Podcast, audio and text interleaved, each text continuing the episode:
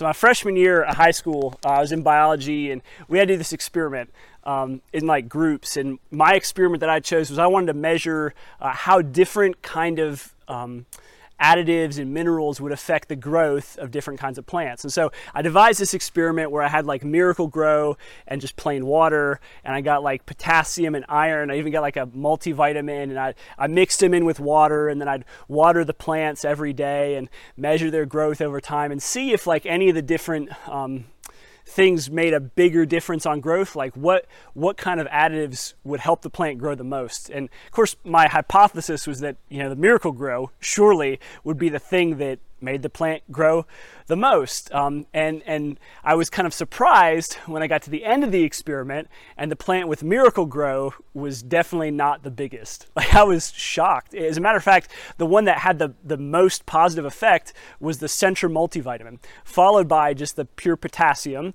and then followed by the Miracle-Gro. And I thought that was really weird. And so I was trying to figure out what that was. Um, and I was measuring, you know, just the growth of the plant. I don't even know what kind of plant it was, some kind of little shoot. And was measuring from like where the, the base of the plant was in the dirt up to the top.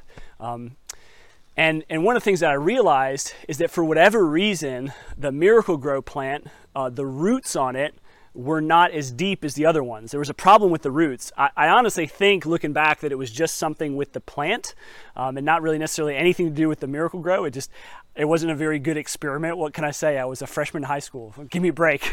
Um, but but there was a problem with the roots, and so it didn't matter how much nutrients you added, it didn't matter how much Miracle-Gro you gave it. There's a problem with the roots, and so the plant would never grow like the other plants would, no matter what you did to try to change it. And there was an important lesson that I learned um, as a freshman in high school in my biology class, is that the plant is only as healthy as its roots, and that really it's the root system that determines the growth of the plant.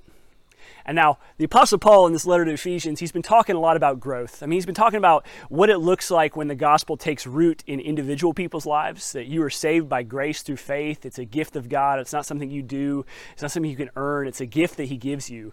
Um, but then what he's doing is he's doing a work in you to then work through you to bless the world as he's creating a new kind of humanity. And Paul spends a lot of time, of course, he's talking to a church, so he spends time talking about what this looks like when these groups of individual people uh, are formed, they come together now you have these new new communities. He says it's literally like the temple of the Holy Spirit. It's a new kind of humanity that's being formed that God is using to demonstrate His wisdom to the world.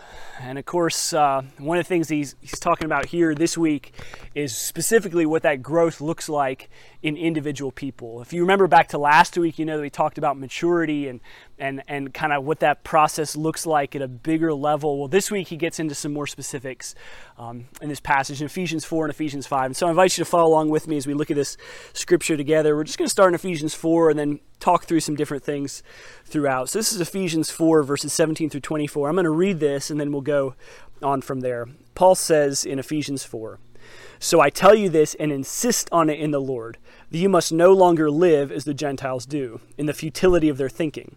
They are darkened in their understanding and separated from the life of God because of the ignorance that is in them due to the hardening of their hearts. Having lost all sensitivity, they've given themselves over to sensuality so as to indulge in every kind of impurity, and they are full of greed. That, however, is not the way of life you learned when you heard about Christ and were taught in Him in accordance with the truth that's in Jesus. You were taught with regard to your former way of life to put off your old self, which is being corrupted by its deceitful desires, to be made new in the attitudes of your minds, and to put on the new self, created to be like God in true righteousness and holiness. One of the things that Paul's saying here is that, like, new Christians, um, new followers of Jesus, that their lives must look different. Um, of course, like, at some level, you know, we kind of get this, right? That, like, uh, there is this kind of moral imperative that is then put on us when we start to follow Jesus, when we look at his life and we consider his teaching and we, we, we consider maybe what that means for us. Yeah, I mean, that makes sense. And of course, you keep in mind, right, Jesus was a Jew. Paul was a Jew. The, the, Jews were regarded in the ancient world as, as being very peculiar because they had such a strict moral code. It's not that pagans didn't have moral codes, it's not that Gentiles didn't have moral codes. You think of philosophers like Plato and Aristotle, they had a lot to say about ethics and morality and how you lived your life as a result. But it's just that the, the Jewish moral code was so kind of peculiar, so unique. There were just so many things that didn't mesh with like the Greco-Roman society and the way they did things. And so one of the things that Paul is saying is that when you believe in Israel's Messiah, uh, that there is a consequent response to how your behavior will change, how it needs to change. That you can't really live uh, the same way that you used to. And, and sometimes what we tend to do is we tend to make that about being you know, following a list of rules. Like, here are the things that I can do, here are the things that I can't do. Uh, this is stuff that is sin, and this is stuff that is not sin. And of course, one of the questions that people then tend to ask is how much can I do and still be good? Like, how much can I get away with? I mean, I remember this in high school having this discussion with people and people like asking like okay but like can i go out and drink is that okay? Like, can I, I mean, I'm 16, but who can, can I go out and drink? Like, is that permissible? Am I still a Christian if I do that? How much can I cuss and still be a Christian? Is that all right? What about like, how much sex can I have and still be a Christian? Is that allowed? There's, people ask these questions, right? And of course, one of the problems is that we're, when you're doing that, you're missing the point. Because you're trying to say, what's like the minimum bar that I can get over and still be in? When Jesus said, he didn't talk about that at all. What did Jesus say? He said, come and follow me. He said, Deny yourself, take up your cross, and follow me. He said, Die to yourself and trust in me. And so there's clearly like a difference there. And when we ask those questions, like what's the minimum bar, maybe we're asking the wrong questions. So Paul is saying that like you can't live the same way that you did as a Gentile. That the way that you live, everything really in some way needs to change. How it needs to change, he'll get into in a minute. But at the outset, we just need to think about that, right? That everything that we do Paul is saying needs to be thought about differently. I mean, the way that you interact with people at work, the way that you work in general, how you think about money, how you spend your money, um, how you spend your time, what you do with time, how you invest it, maybe your relationship with technology, your relationship with relationships and people, uh, how you date, how you stay married, how you raise your kids. All of that stuff needs to be different. And part of what he's saying is that Jesus has called you to live a different kind of life. He's invited you into a different kind of life. And so he wants to explain what that what that looks like in practice. Um, and so at the outset, I just want to define some things, define some terms. We'll remember what we've talked about in this series is that God creates human beings with an original intent. He creates us uh, with a design in mind for who we are meant to be as human beings, to, to reign in the earth, to reflect His glory and His goodness and His love into the world, and to reflect the world's uh, praises back to God. I mean, Jesus said that that is essentially sums up the commandments, right? All the commandments, all the rules is to love God with all your heart, mind, strength, and soul, and then to love your neighbor and even your enemies as you love yourself. Um, that's the kind of intermediary, intercessory, priestly role that human beings were created to fill. And that particularly then as, as followers of Jesus, as Christians, we are called to live into, to become a real human again, to become what we were always meant to be in the first place. Of course, um, you'll remember that a lot of times we uh, don't always get that right. We miss the mark. And, of course, missing the mark, that's the, the literal translation of this word the New Testament uh, is often translated as sin, right? So sin. And, and as I said, a lot of times sin we basically think of as just doing bad stuff, breaking the rules, not behaving the right way. When the picture that we see in Scripture is really sin is more of anything that misses the mark of what it means to be the human being that God created human beings to be. And when you think about it like that, you'll realize that's a pretty pretty different idea of sin than just like here's the threshold and if I can get above it I'm good, if I don't then I'm bad. Right? It's a very different perspective. He's saying anything that misses that mark, that's that's sin. And then of course we remember Paul's words, right? In Romans 3 that all have sinned and fallen short of the glory of God in so many different ways in all of our lives. All of us miss the mark. Whether that's in our relationship, or the way that we think about money or the way that we interact with other people, our ability to tell the truth unflinchingly in all situations. And you know what? It's because the world's really hard. It's really hard to be a person. Have you ever tried it? probably have, right? It's hard sometimes. It's hard to know what the best response is. It's hard to know what is the good and loving response in any given situation to a variety of different people, a variety of different contexts, all with their own particular problems, all their own brokenness and fallenness. That can be really, really challenging and difficult. Um, and so I think we need to remember then when Jesus talks about sin, uh, he, he mentions that like that comes from a particular place, right? That um, the brokenness that ultimately is in the world around us, well, it comes from within us, right? He put it like this He said, It's from within, out of a person's heart, that evil thoughts come. And then he goes on this list, right? Sexual immorality, theft, murder, adultery, rage, greed, etc., etc. So you know the list, right? It goes on and on and on. All this stuff that we would typically think of as stuff that misses the mark of what it means to be a true human being. Jesus is out of a person's heart uh, that these things come, which is essentially right what Paul is saying in this passage that uh, that what happened, um, the reason that you're called to live a different life than the majority of the Gentile world, he said their their understanding, their minds have been darkened, their hearts are broken. There's something wrong in their in their thinking and in their will, in their mind and in their heart. And of course, as Paul explains really at the end of Ephesians 4 and then even into Ephesians 5, he runs through like several lists of his own. In the New Testament, like a lot of scholars will call this uh, sin lists, really creative name, I know. Um, they call these the sin lists. And it basically is like talking about just these different categories, kind of broadly sweeping of sin. I mean, you know, we mentioned a couple of them lying, stealing, cheating, bitterness, rage, uh, fighting with other people, sexual immorality, uh, which includes all sorts of things, really any kind of sexual conduct outside of covenantal marriage. It's kind of what that big, broadly encompassing term means. Um, greed, bad language, abusive language, um, just telling dirty jokes at the expense of other people. Uh, but I think one of the things that we see is that it really boils down to a couple of broad categories. One, it boils down to how we use our bodies, particularly thinking about the sex part. And then the other part is how we speak to other people. Um, how we use our bodies and how we then speak to other people in the world. Those are kind of the two broad categories, at least Paul is talking about here in Ephesians. And I think part of the reason he's mentioning is because remember, Paul is talking to a church. He's not writing a letter to some dude. He's not writing a letter um, to just the. He's writing to a particular church in a particular city in a particular time. And of course, all of those different areas of missing the mark, all those different areas of sin, they are a problem because, uh, as you might be able to see, you don't live in a vacuum. And any brokenness or fallenness in your own life, it has an effect on other people. It doesn't matter if you think it does or not, it does. It always does.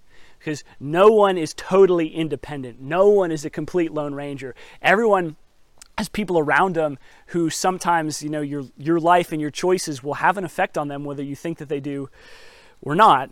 Um, and I also think it's important for us to remember uh, that as Paul is writing to a church, he's not just pulling this list out of thin air, um, that he's writing to this church with these specific things in mind, probably because they've done it, right?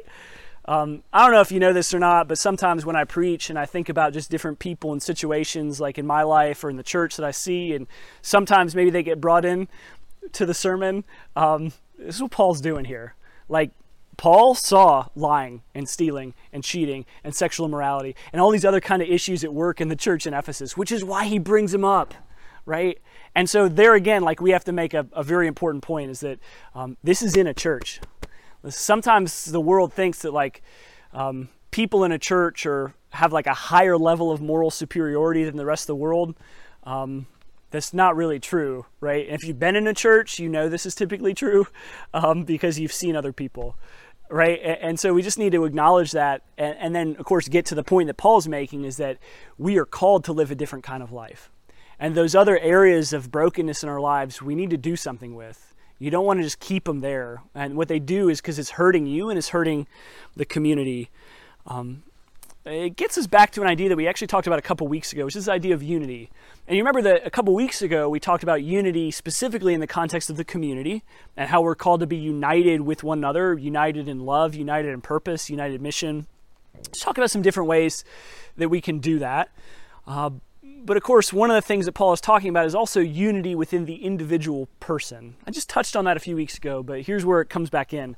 Um, you remember that we talked about Abraham Lincoln, his rather famous House Divided speech in 1858 um, in the Senate campaign that he ran in Illinois. And of course, he quoted Jesus and he said, A house divided against itself cannot stand. And he was talking about the United States at the time, which was on the eve of the Civil War, uh, half slave and half free. And Lincoln's point was that it's not whether or not the house is going to fall. The house isn't going to fall, he said. It's that it's going to go one way or the other. It's going to be all slave or all free.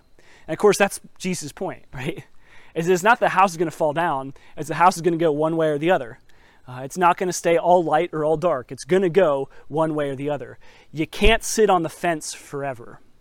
And I think part of the problem that Paul is addressing here, and part of the problem that I think we see in our lives and maybe in the lives of a lot of churches, is that we got a lot of fence sitters. There's a lot of people who maybe want to be a certain way, who, who they've uh, believed in Jesus and they trust the gospel at one level, but not all the way like not with the entirety of their lives. They've given Jesus half of their heart and they want to keep the other half for themselves. And we think that maybe that's good enough. As long as I can get to heaven when I die, then I'm good. But all the rest of that stuff, like how I live my life, Jesus is better if you just leave me alone. YOLO, right? Like leave me alone, Jesus. I can handle that. I can handle my relationships, I can handle my job, I can handle my money, I can handle everything else. You just stay over there, get me to heaven when I die, thanks, and then I'll take care of the rest of this. Of course, like house divided can't stand that your house is going to go either one way or the other. Um, is that it's either going to be filled with light or it's going to be filled eventually with darkness. And Paul doesn't want people to live lives that are consumed with darkness. He wants people to live into the freedom that they've been invited into in a life with Jesus, to, to live free from the bondage of sin that's controlling their lives, right? That when you trust in Jesus, you've been set free from the penalty of sin, uh, but that your life of growing in Christ, the Christian life, is about increasingly being set free from the, from the power of sin to control you too. Um, and so that's really what, what he's getting at here um, that he doesn't want people to live that kind of divided life because you can't live there forever and you won't be able to. And so I think a lot of us, again, we sort of intuitively know that. And this is what then happens. I've seen a lot in churches. I've, I mean, I've experienced it myself in my own life. And my bet is that, uh, you know, if you've been following Jesus for any length of time, you ever been in a church before, you know exactly what I'm about to talk about, which is this vicious cycle of sin management. So here's how it typically goes is that um, you know, I know that I've been saved. I know that I've been called to live a certain different kind of life, maybe a higher kind of moral life, but I, I frankly I don't really know how to do that.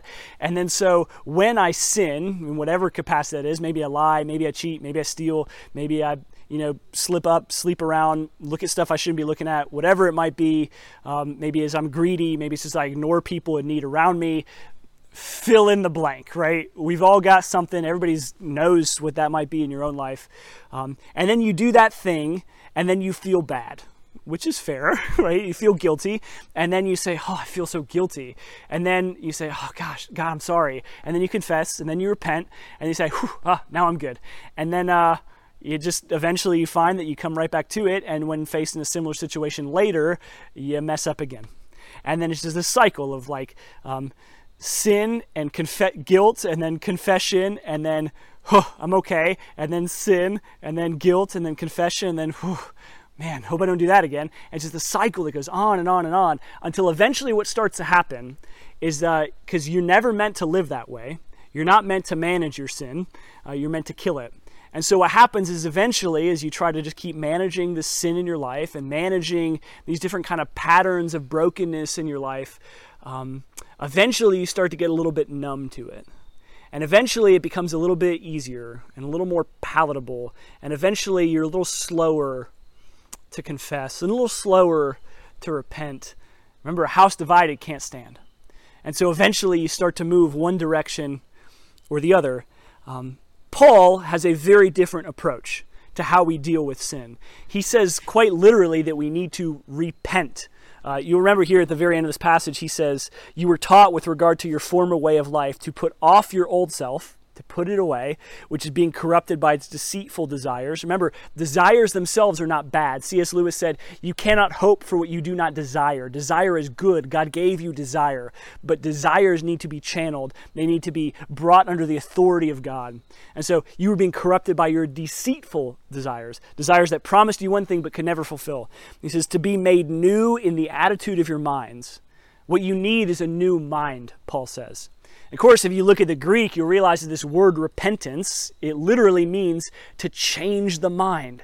So, what Paul is saying here is that you need to genuinely, sincerely repent. You need a change of mind. You need a new mind. Jesus' gospel message from the very beginning in Mark, he announced it. He said, Repent, change your mind. The kingdom of God is at hand. You need a new mind because the reign and rule and authority of God is now at hand. It's not about sin management, it is about becoming a new person entirely.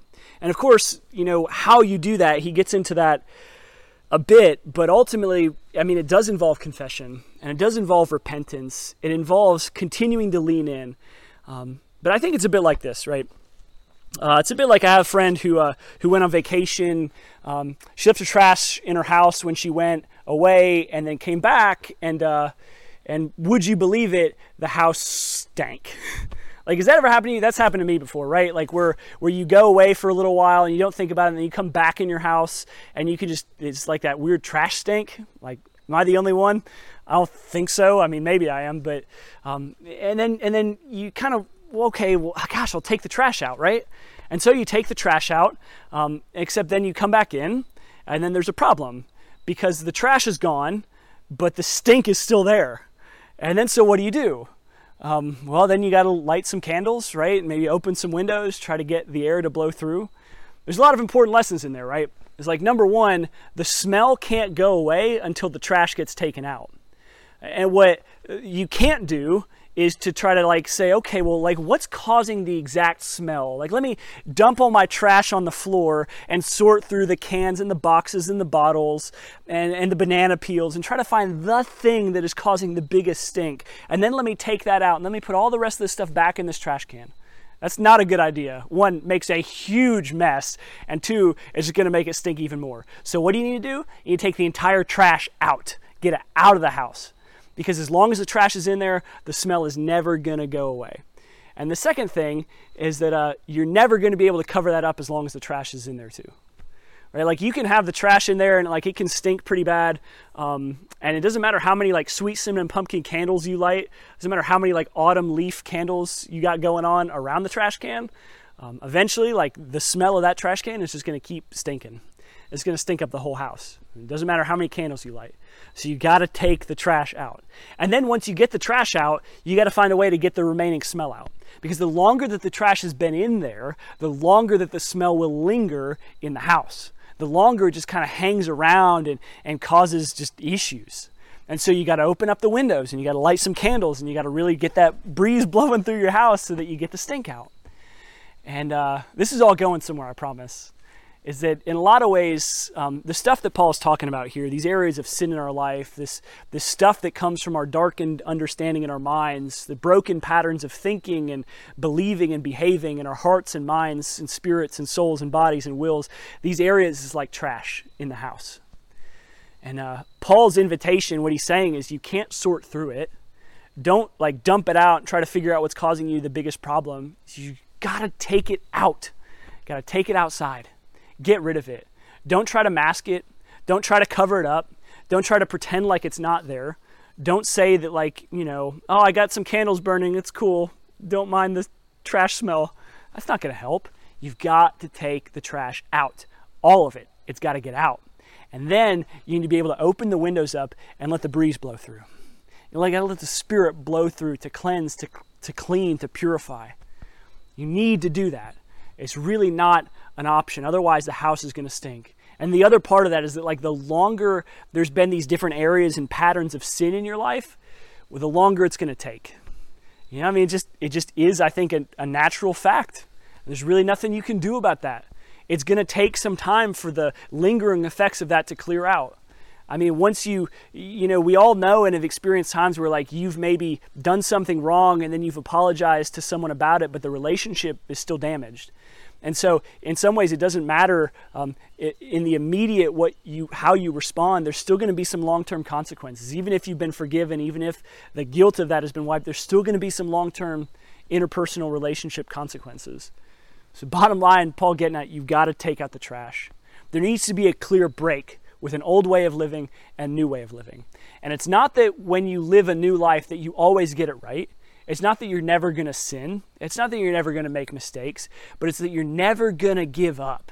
Is that the way this is so different from the cycle of sin management is that you're no longer just trying to focus on the problems. You're no longer trying to sort out the trash. Instead, you're fixing your eyes on Jesus. Instead, you're opening the windows and you're consistently taking the trash out of your house and letting the breeze blow through, letting the Spirit blow through your life and getting the trash out it's a continual process of confession, repentance, uh, but with a very clear difference in your direction.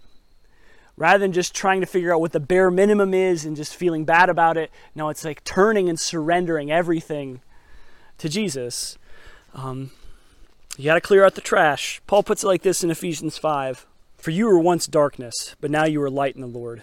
Live as children of light, for the fruit of the light consists in all goodness, righteousness, and truth and find out what pleases the Lord. Have nothing to do with the fruitless deeds of darkness, but rather expose them.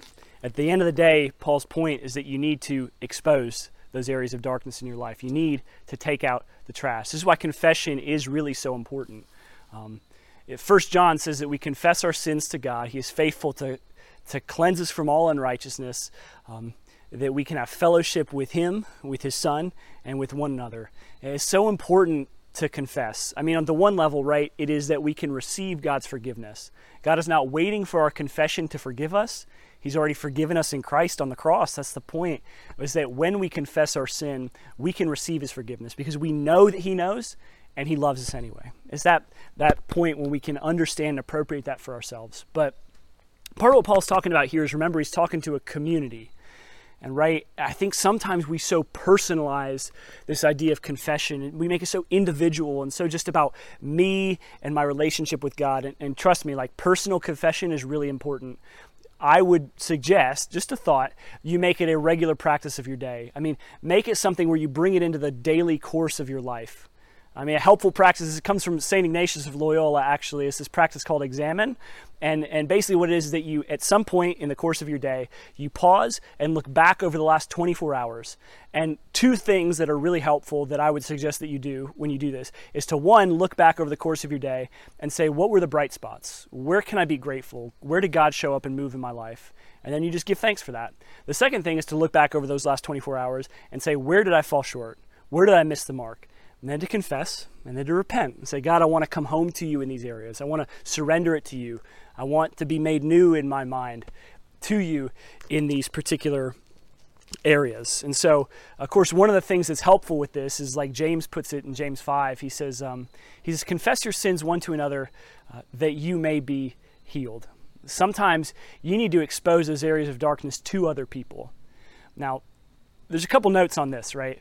Not everyone needs to know everything, but I'm a big believer that someone needs to know everything. You need to have the kind of relationships in your life where you are totally honest and totally transparent with someone. Because you need to know, like you need to be able to sit across from someone and be able to, to be known and to be loved.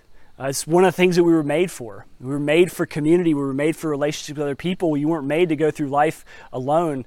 Part of the reason that like our society is having such a hard time mentally and emotionally, even before COVID, uh, was because we are living increasingly isolated lives. People are spending, I mean, a lot of time on social media. Social media is not inherently bad. Um, it's just that we spend so much time sometimes online and to the neglect of in person relationships. And what can then happen is that when you don't have those relationships where you sit down with another person, you can just be emotionally honest and transparent and vulnerable. Um, you can lose the the knowledge and the feeling of your own worth and your own sense of being genuinely and unconditionally loved. And it's so important. That's that James says is how you receive healing in these areas of brokenness in your life. You need to be able to sit with someone and tell them like these areas. And, and honestly, sometimes that is like the really big, scary, dark areas of sin, like we talk about. But honestly, sometimes it's even in areas that aren't even so big and dark and scary. Right? It's just what are you thinking? What are you feeling? When that person said that thing, like, how did that make you feel? Just being able to talk about your emotions. It's so important because when you keep that stuff in the dark, you know what it does? It just festers, right?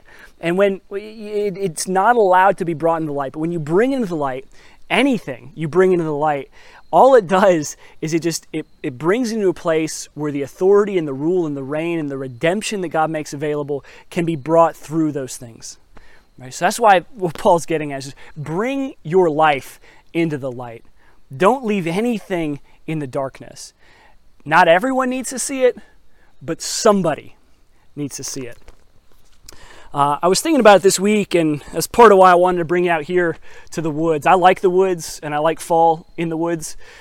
Uh, but I was just thinking about trees this week. Um, you know, the largest trees in the world are redwood trees. You may not have known this. Uh, one of the fascinating things is they can grow, like on average, to well over 200 feet tall. Um, but their roots only go down about six feet and when you think about a tree that's that tall with that shallow of a root system, that's doesn't seem like that would work, does it? I mean, they can in some cases be like hundreds of tons, these trees. They have such shallow roots. So you might as well, how can they actually survive? How can these trees actually live? Well, the reason why, it's a fascinating reason, it's because the root systems of redwood trees, they grow together in groves and a forest because the, the roots themselves actually intertwine and interlock. You see, there is no such thing as an isolated redwood tree. They are totally dependent on the trees around them to have interlocking root systems. Remember what we said at the very beginning? The health and the growth of the plant is only as significant and only as important as the health and the growth of the roots, right? So, one, you need to have healthy roots that sink down in a good, healthy soil, that are receiving the right nutrients, but those roots were never meant to be alone, right? when they're alone, you know what happens is that, like, when storms come in life, the trees get blown over, they get uprooted. But we were meant to have roots that are interlocking and intertwined so that those things will not happen, so that crises in your life will not take you out, so you can still be bearing fruit even in challenging and dark and dry seasons of your life. That's the invitation of the gospel that no matter what your circumstances are, that you can live a life that will bear fruit as a result. Um, and so, one of the things that Jesus invites us to consider, he said that you will know anything by its fruit. And so, maybe if you just, I'd just like you to do some reflection, right? To look at your life. I mean, Paul's been talking about a lot of different things here in, in Ephesians 4 and 5. And, and so, I'd like you to consider just a few areas of your life. Now, you can take a step back and do a more searching moral inventory if you'd like, but let me just at the outset just take a few different things and ask yourself what are these activities, what are these practices, what are these disciplines in my life, what kind of fruit are they bearing? Think about your relationships. Are the relationships around how you parent your kids, your, how you interact with grandkids, nieces, nephews? What kind of fruit is that bearing?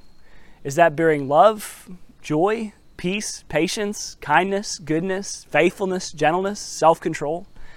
Is it bearing bitterness, anger, rage, resentment, deceit, what kind of fruit is being borne in your life? What about what about um, your interpersonal relationships, whether that's dating relationships, marriage relationships?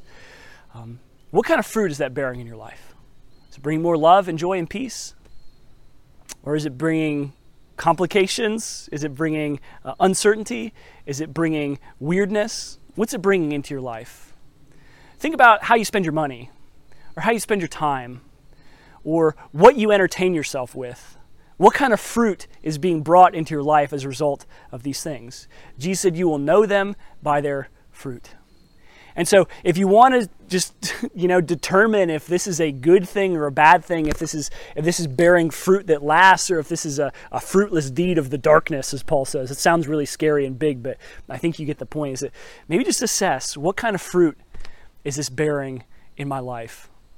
Uh, and then, you know, where you kind of identify some of those areas, if I just encourage you, maybe take that, well, first of all, take it to God. You have to, to bring that to Him in prayer. And then, secondly, um, maybe take that to a friend, a trusted friend, uh, someone who you can really be honest with. And if you don't have one, uh, that's where you reach out and let me know. Let the church know. Because there's a lot of people who are mature and growing Christians who would love to be that kind of person for you. I mean, I just know for me, like I need that. I need someone that I can be honest with. I need someone that I can confide in, especially like the last seven months of my life. It's been hard.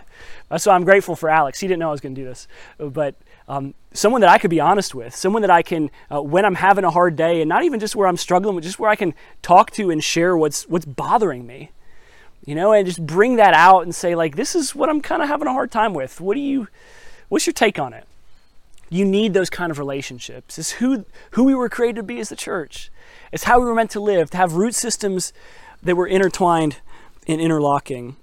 Um, this is, I think, the good news for us and, and Paul's invitation. He says, Follow God's example, therefore, as dearly loved children, and walk in the way of love, just as Christ loved us and gave himself up for us as a fragrant offering and sacrifice to God. To walk in the way of love. Paul puts this in different ways in different passages in his letters, but you know, in other places is to walk, to keep in step with the Spirit.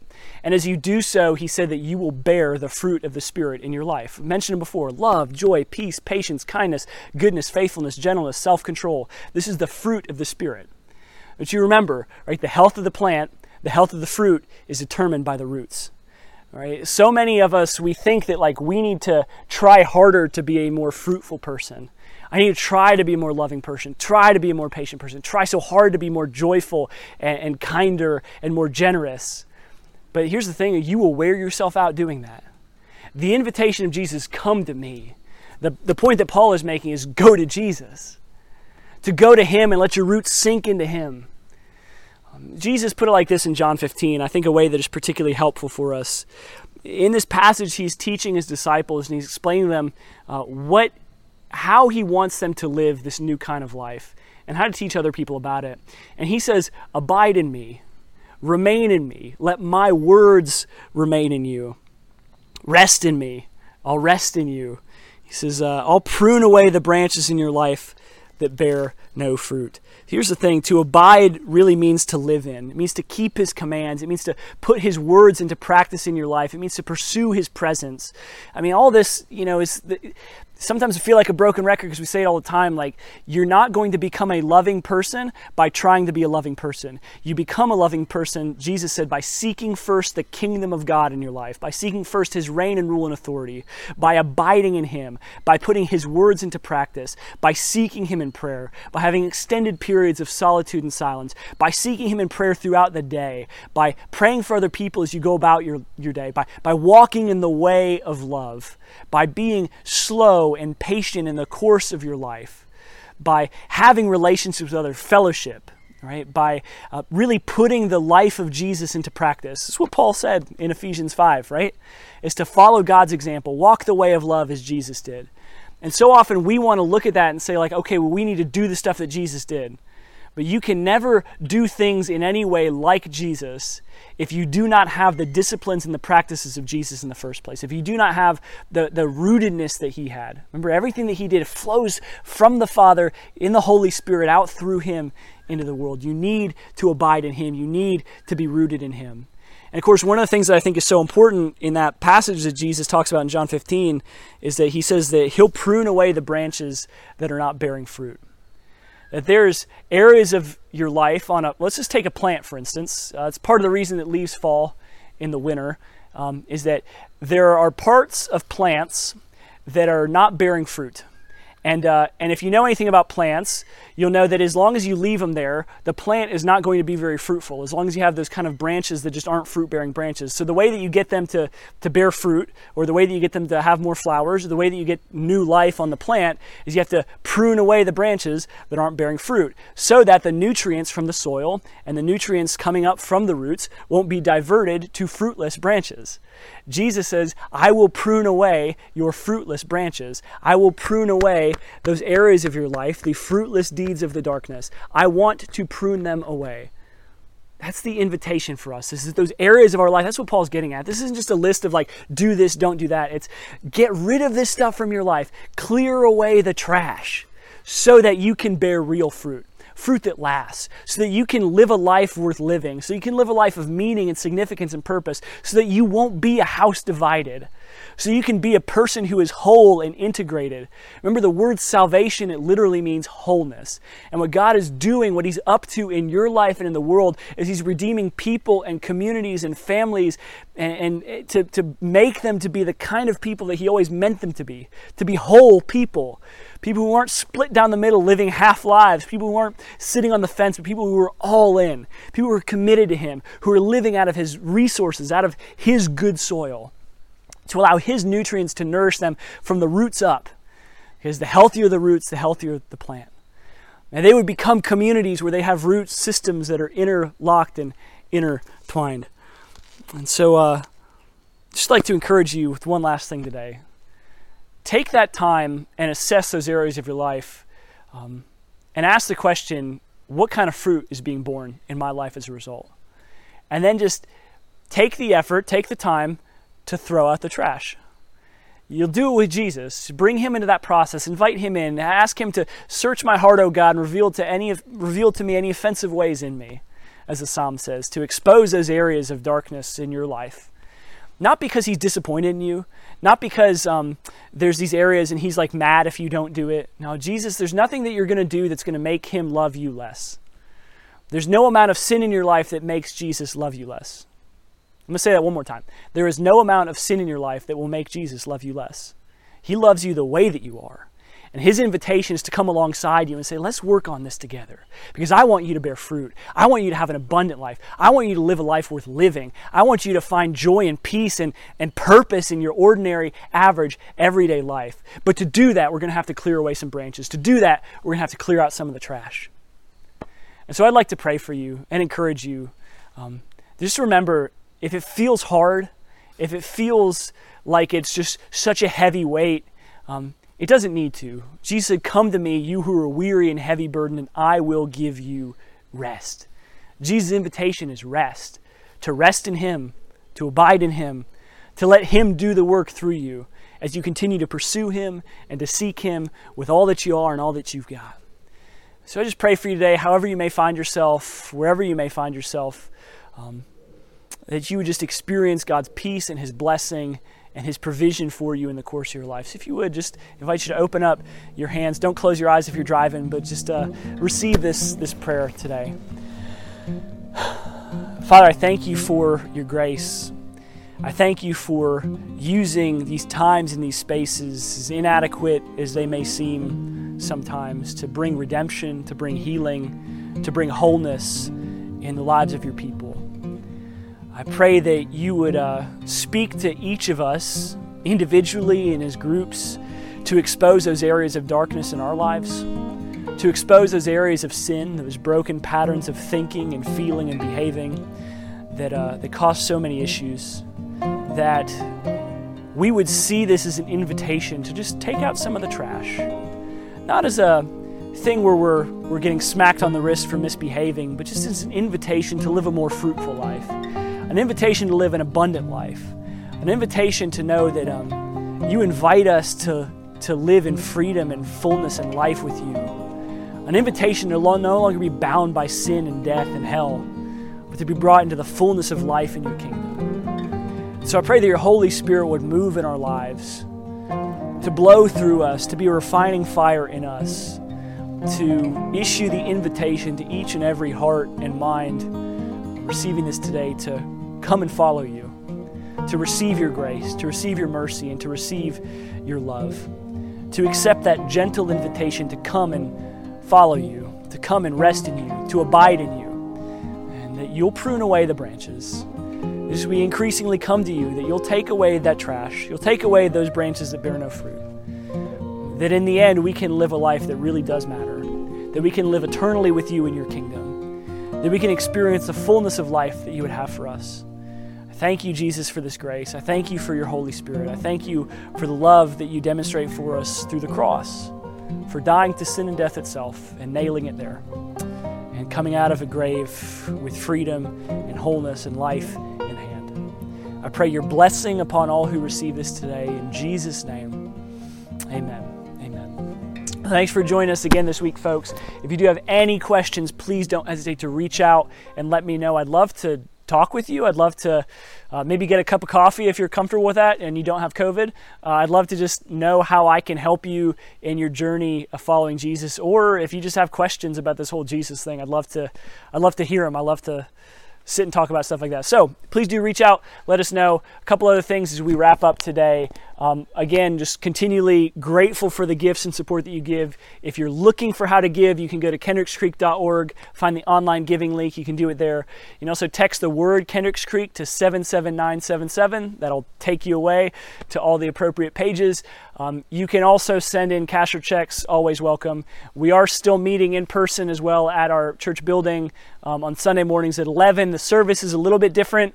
Um, depending on the weather, we're either going to be inside or outside. Make that call on Sunday morning. Uh, but you are welcome to come to that if you would. Just bring a lawn chair and bring your mask and bring a heart that's open to receiving uh, God's presence in that place. It's been a great time for me. I've really enjoyed doing that as well. Well, hey, if there's anything else that I can do to help you, please do reach out and let us know. Get connected with us, subscribe to the email list, something just so we can stay in touch. I'd love to follow up with you uh, and get to know you better.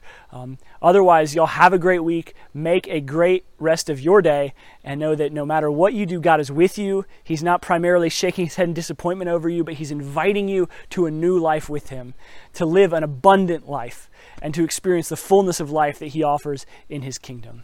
Uh, thanks for all that you do. Keep loving and serving. Uh, God bless you. We'll see you next time.